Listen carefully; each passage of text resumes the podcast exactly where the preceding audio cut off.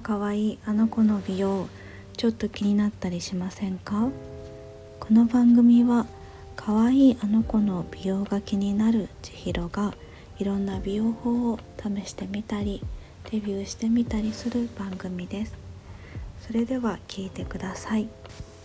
温活と生理痛排卵痛のお話。今温活って結構メジャーになってるじゃないですか。体が冷えてる人って結構多いと思うんですけど私もその一人で今はあの体温がだいたい36度は超えてるんですけど前は35度台でかなり冷えてて今も手足は結構冷えやすくて末端冷え性なんですけどもう本当に冷え冷えで自分の体の冷えで起きちゃうぐらいに冷えてました。でも私は結構放置してたんですね。そんなに若い時はもう冷えてるだけで別にそんなに不調はなかったんですよ。だからまあ冷えてるんですよね。母はぐらいの。何とも思ってない感じだったんです。まあ、親とかは将来子供が飲みにくくなったりとかするからちゃんとあの体のことをきちんとしなさいって言ってたんですけど、私なんてそんな子供を産むとかまだ考えられないし将来どうなるかって分かんないからそんなこと言われてもみたいな流してたんですけど、まあ、今考えるとやっぱり親の言う通り自分の体はちゃんと自分で大切にしなきゃいけないなっていうのは身にしめてます。でそんな冷え冷えの私がなんで温活をするようになったかっていうとまず25過ぎたあたりから体調に異変が現れるようになって本当に26歳ぐらいの11月とかちょっと冷えてきた寒くなってきた時に突然お腹が急に痛くなりだしてそれがもう結構尋常じゃなかったんですね。痛くて起き上がれないしあの何も食べてないけど痛すぎて体が反応して戻すっていうか痛みで吐いちゃう。でも吐く痛みで吐いてもそのお腹の中のもので吐いらかの体調が悪くなってるわけではないから吐いてもずっと痛いし別に、ね、便が溜まってるわけじゃないからトイレに行っても治らない。仕事にも急に行けなくなっ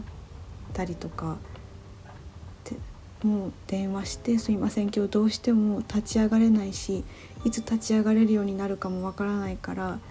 行けたら行くけど行けないかもしれない」みたいなそんななんかひどい休み方をしてた時もあってでたまにもうどうしようもないから救急車呼ぼうかなって思ったこともあったりとかもうどうしても行かなきゃいけない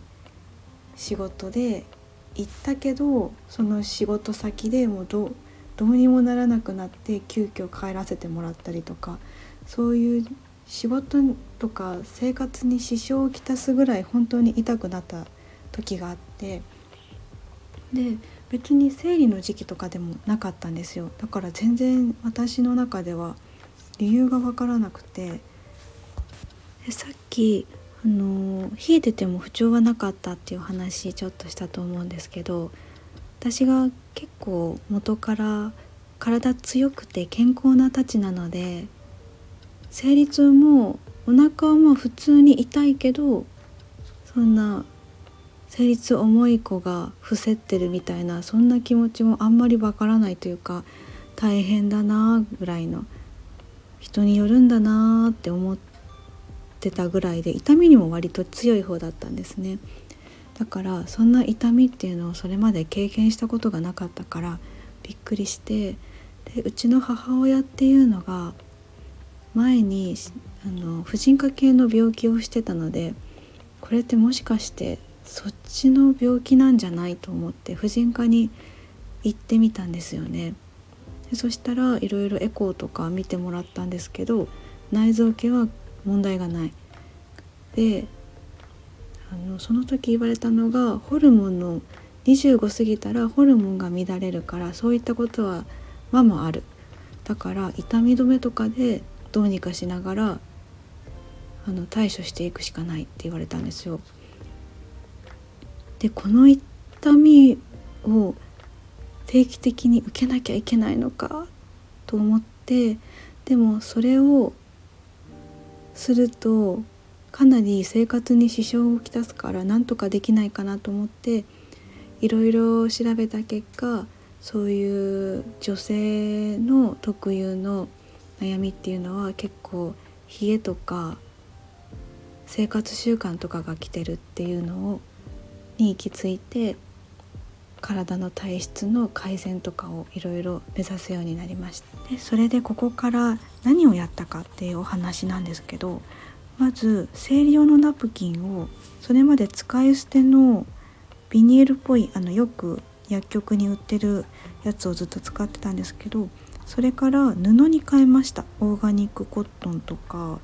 そういう体に優しい天然素材のものを使った方がやっぱ膣って粘膜だからそこに当たるものの作用って結構大事らしくてでそこからあの悪い物質とか吸収してしまったりしたら体に良くないっていうのをよく見かけてたのでまずそれをやめたんですね。でそしたら前までは生理中の群れとかもあったんですけどそういうのが気にならなくなった。であとその痛みとかもちょっと腹痛とかも軽減されてきてとまあ洗う手間とかあるんですけど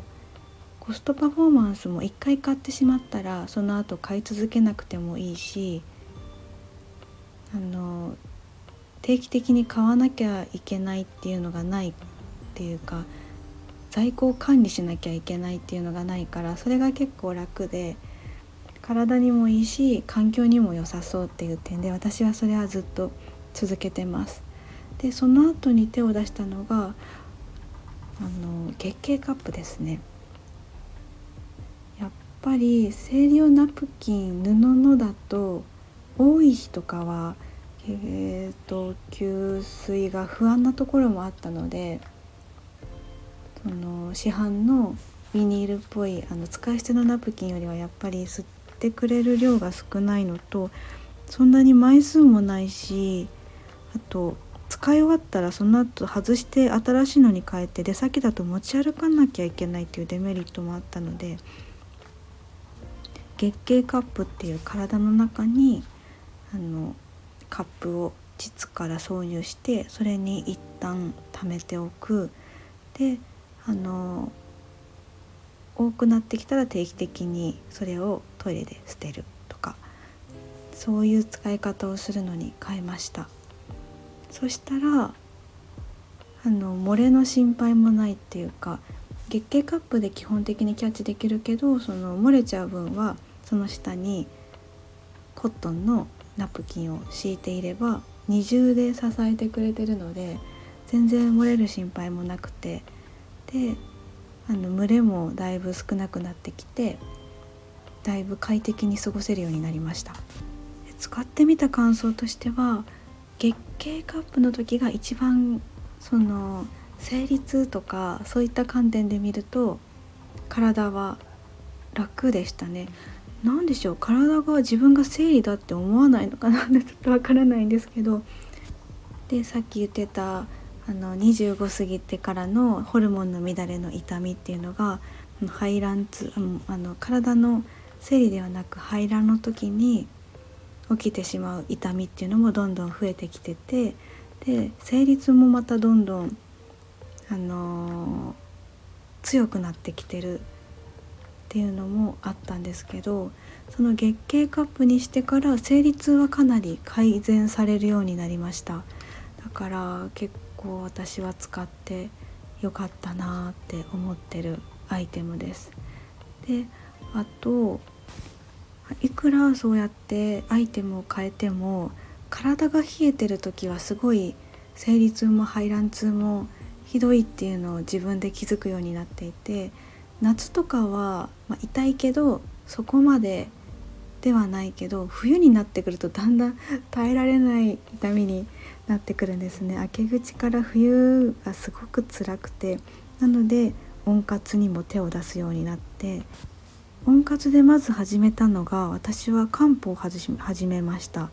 漢方で漢方薬生薬を調合してもらったりとかあとはの陶器芍薬さんっていう女性の悩みにいいっていう漢方もあの処方してもらったりとかして飲んでたんですけどそれももう いいんだと思うんですけど漢方って正直そういうのはあまりあの効果を感じるのが難しいんですね。で体温も別に上がるわけでもないし、まあ、いつもよりはお腹痛いのが少ないかなぐらいだったのででさらに温活を取り入れて低温のシャツに貼れるカイロっていうのを取り入れたらそれもまた結構よくてお腹の下腹部のところに当てるようにするとじんわりお腹が温まってめちゃくちゃ気持ちがいいんですね。市販の薬局で5枚500円か600円ぐらいで売られてて私はそれをいつもは使えないからやっぱコストパフォーマンスが大事なのでたまにその今日はお腹が痛そうだみたいな時にお腹に貼るとその痛いけど立ち上がれないみたいなのはなくなるようになりました。だからそれもお守りみたいにお家にストックするようにしてと一番効いたなって思ったのが下半身を温めることというか足首まで腰から足首までをしっかり温めることっていうのが一番良かったなと思います。なので私はやってることとしてはまずのよく聞くやつですね。靴下を何枚こうシルクとあのコットンを交互に重ねて履くみたいなやつ温活でよく聞くやつを似せてやってて何枚も履くっていうのは私はちょっと面倒くさいし洗い物も増えるし買い揃えるっていうのもなかなか難しくて私はあの一番下に肌に近いところにシルクの薄い靴下を履いてその上から普通にあったかい綿であったりとかウールとかを履く。今のところ2枚重ねで行かせてもらってるんですけどでその上にあのシルクのレギンスを履いてで足首にあのイオンドクターの足首ウォーマーっていうちょっと分厚めの綿が入った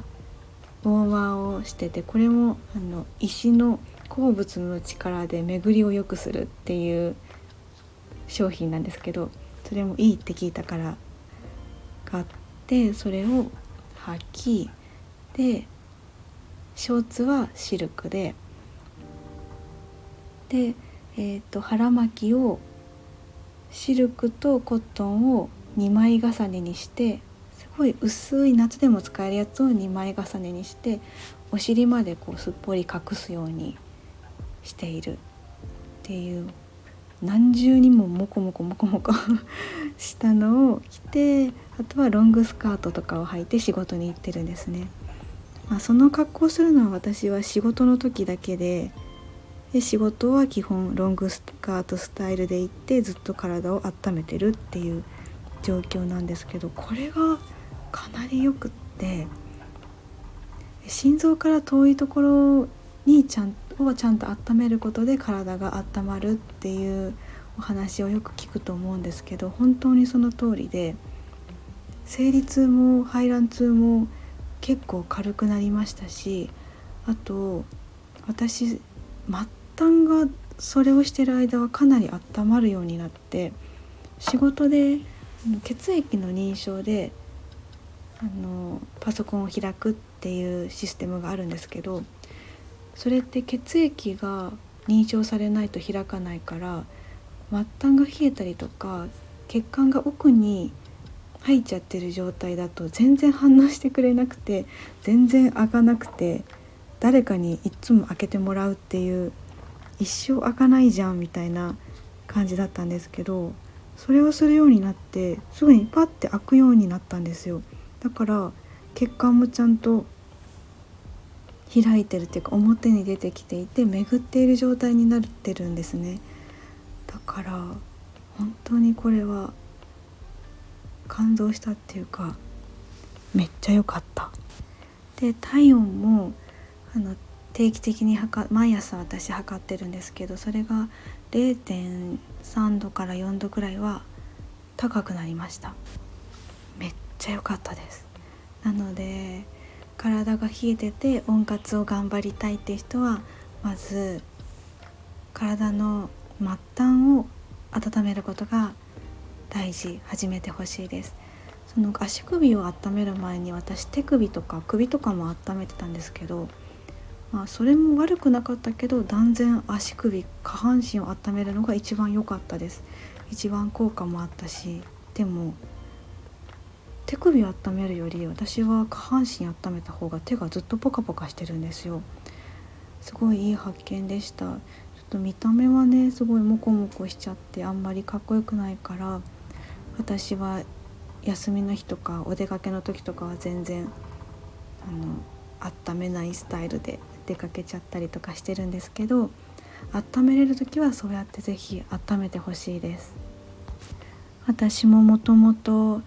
あの薄着のファッションが好きであなたいつも薄着すぎるって言われてたんですけどあの足とかも出すのも好きだし首とかも手とかももたついてるのが大嫌いなんで冬でも常に薄い薄い薄着出してる。まああの下品なもの出してるわけじゃないですよ。胸元とか出してるわけじゃないんですけどあの薄い方が軽くて大好き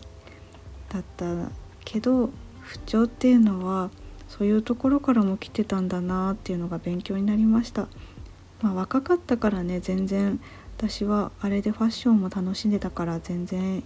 いいけどまあ年齢もいってきて20代後半から大事な30代に差し掛かってきたらですね体をちゃんといたわって温めなきゃいけないなって思いますのでやっぱり私も30近くなって寒いとお腹も壊すし頭も痛いみたいな状況になってきたからですね。そうなる方も結構多いんじゃないかなって思います。そういう体の不調に悩まされだした方に役立てる情報を発信できてたら嬉しいです。漢方とか結構高いじゃないですか。続けなきゃ意味がないって言われるけど月に1万円とか払えない人も結構多いと思うからそういった方はやっぱり体をちゃんと物理的に温める。で温めるところをちゃんとあの外さないっていうか下半身を温めるっていうのが大事ですよねと。思ってこのお話させてもらいました。何かのお役に立ててたら嬉しいです。では今日はこんなところで次のお話も聞いてもらえたら嬉しいです。ではおやすみなさい。